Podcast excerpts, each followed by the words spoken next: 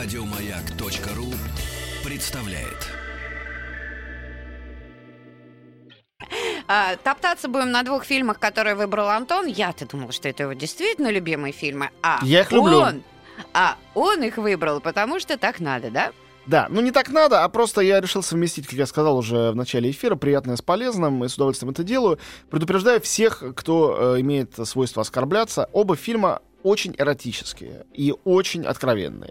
Если почему-либо вы такие фильмы не смотрите, не любите, не хотите о них знать, то сейчас можете дальше меня не слушать. Если вам это все-таки интересно, мне кажется, что секс — это вещь, которая интересна каждому здоровому человеку. А что интересоваться? Заниматься надо.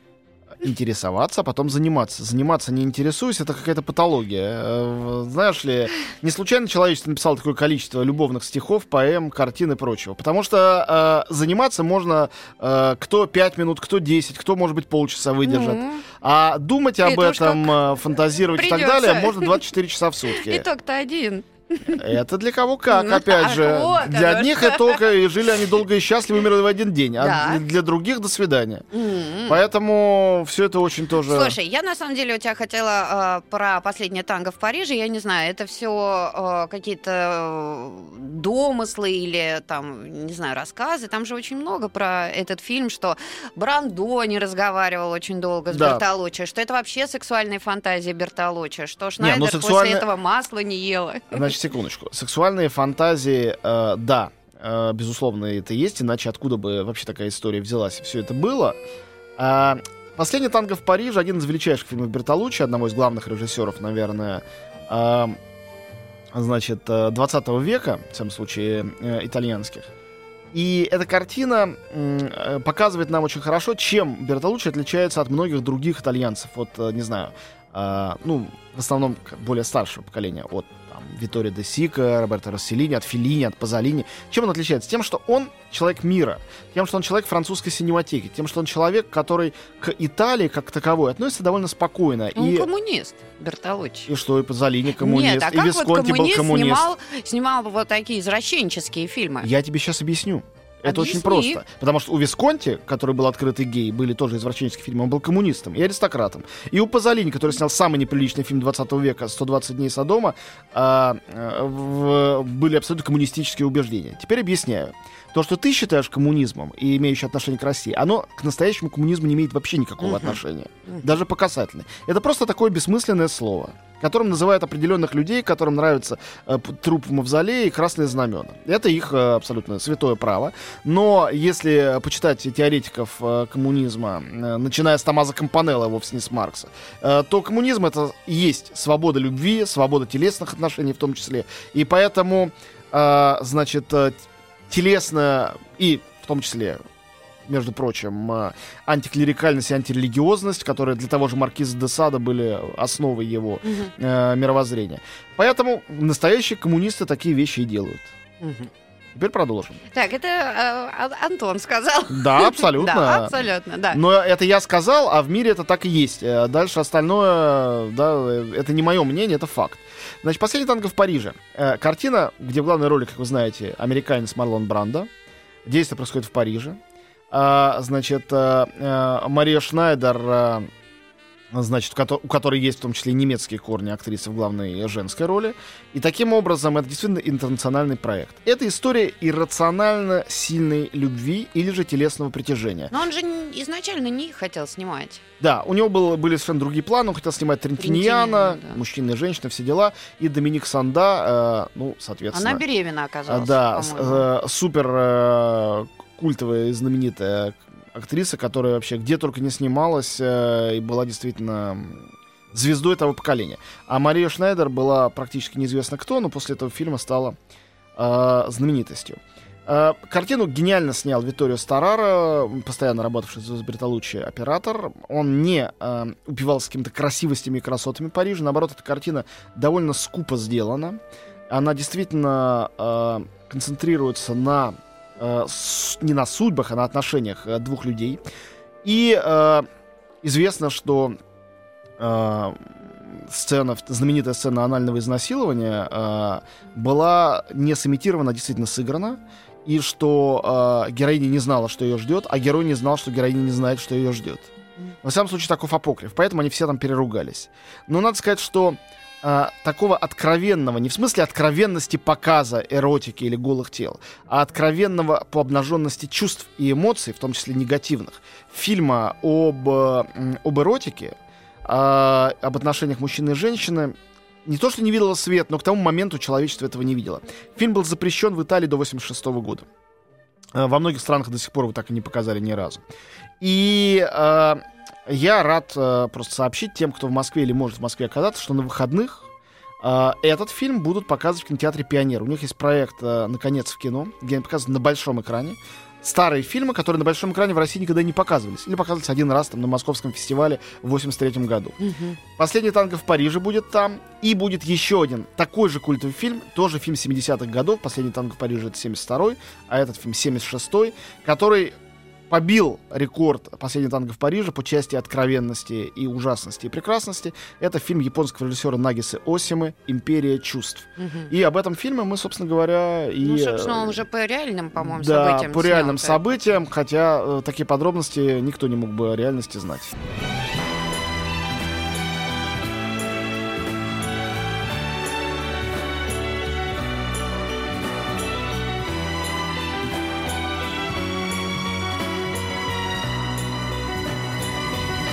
Спутник кинозрителя. Ну что, «Империя чувств». К сожалению, наш редактор Ольга Дробышева не нашла музыки к этому кинофильму. А я вот, кстати, давно это смотрела. А там был какой-то саундтрек?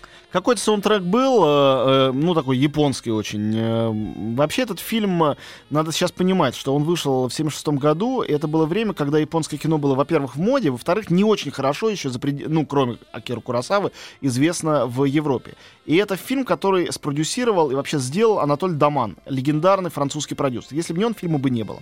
В Японии фильм был запрещен. По-моему, до сих пор он имеет какие-то строжайшие запреты на показ, при том, что он признан классикой японского кино. А Нагиса Осима для них, то же самое, что для нас, там, Алексей Герман-старший или Кира Муратова или Андрей Тарковский. То есть он такой абсолютный суперклассик мирового и японского кино. Они все им гордятся, но больше нравится им говорить об «Империи страсти», втором фильме из этой дилогии, который не настолько откровенный, который получил приз за режиссуру в Каннах, а «Империю чувств» в Каннах побоялись выставлять. Поэтому премьера была в Берлине, уже и тогда, в 1976 году, самом либеральном городе на свете. И недавно отмечался юбилей, того показа, и я пошел специально в Берлин пересмотреть фильм, который я видел только на видео, на большом экране. Это, конечно, потрясающе, как можно делать в 1976 году фильм, который смотрится как абсолютно шокирующий и чудовищно, нечеловечески откровенный сейчас, в 2015 году. Просто это почти себе непредставимо. Для этого надо быть человеком действительно вообще без берегов и без башни. Осима был именно таким. История правдивая. 30-е годы 20 века, Токио. И куртизанка Сада Абе, опять какой-то маркиз де Саду. Содержанка. Содержанка. Она стала содержанкой. Она была куртизанкой. Она была служанкой в доме, терпимости. И ее взял на содержание, барин.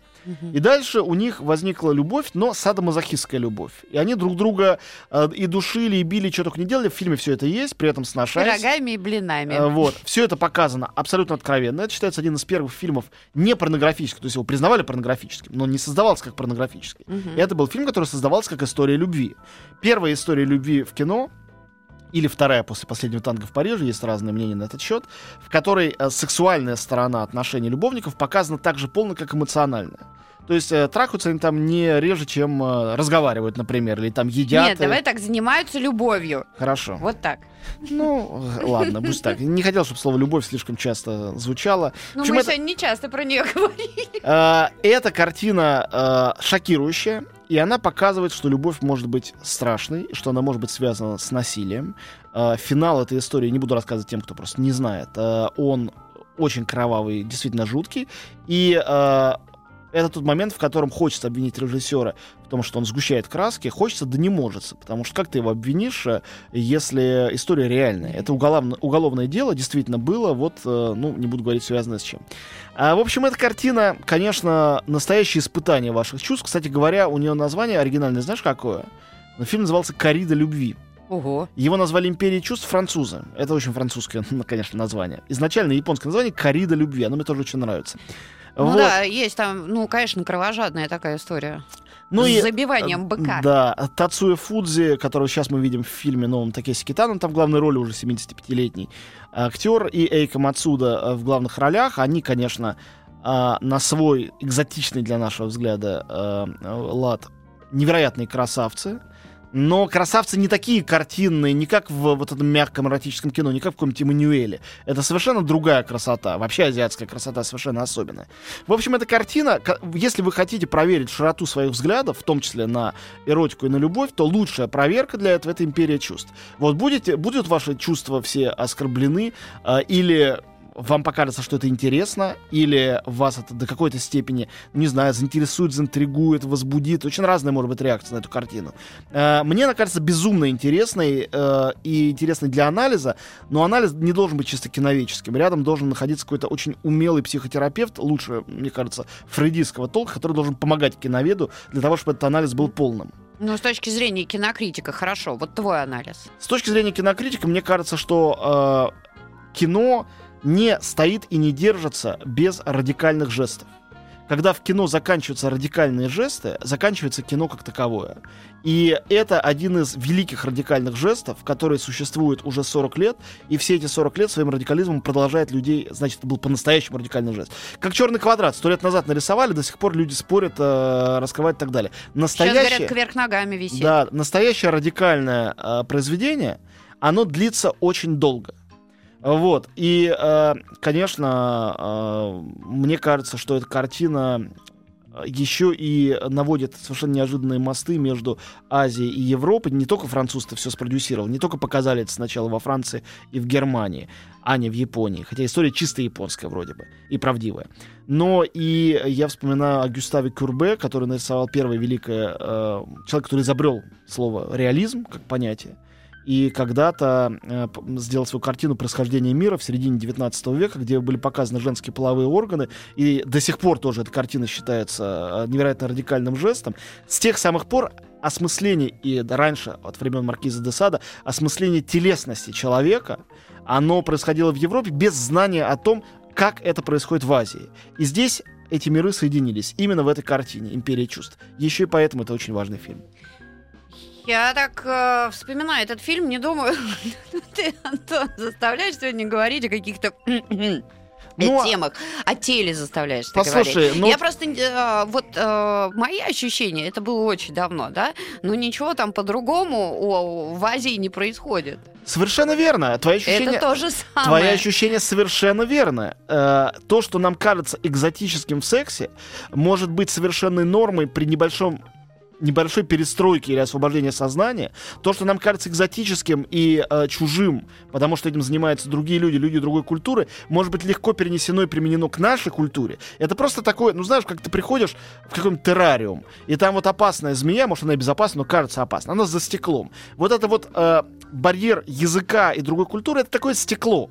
А стекло — это на самом деле зеркало. На самом деле, смотря на эту вот радикальную историю, мы смотрим на самих себя.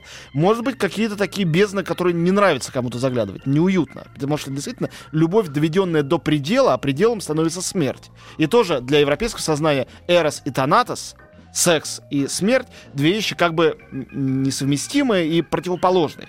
А здесь-то они сведены воедино, здесь они как инь и янь, части чего-то одного. И это тоже ужасно интересная, мне кажется, сторона вот той истории. И это все, о чем я говорю, с моей точки зрения, доказательство того, что эта картина, в которой столько откровенных сцен, точно не может быть квалифицирована как порнография, пусть даже талантливая. Это настоящее большое кино. Я просто очень задумалась над одним, что это все будет на широком экране. Да. И я себя, если честно, не особо представляю, ровно как и многих сидящих и смотрящих именно эти два фильма. Мне не повезло с «Последним танком в Париже», но я видел на большом экране, как я сказал, «Кориду любви», она же «Империя чувств», и впечатления были очень сильные, по-настоящему. И поэтому я всем, кто не боится, рекомендую в кинотеатре «Пионер» это смотреть. Спасибо тебе огромное. Антон Долин был у нас. Ну, а дальше новости. Спасибо, пока. Пока. Еще больше подкастов на радиомаяк.ру.